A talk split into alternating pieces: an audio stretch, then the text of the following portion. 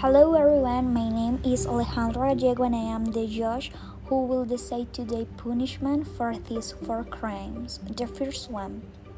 A 75 years old widow accused of stealing cell phone is the less that amount for this lady. I have decided to impose a fine of $700 a nurse home to be aware of this person.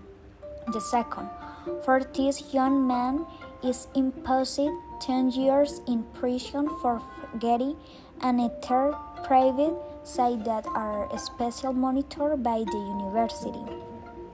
For the third case, the lady will be restricted for using weapons for approximately one to two years, and in addition to this, we will have to answer for all the medical produce that her friend will have.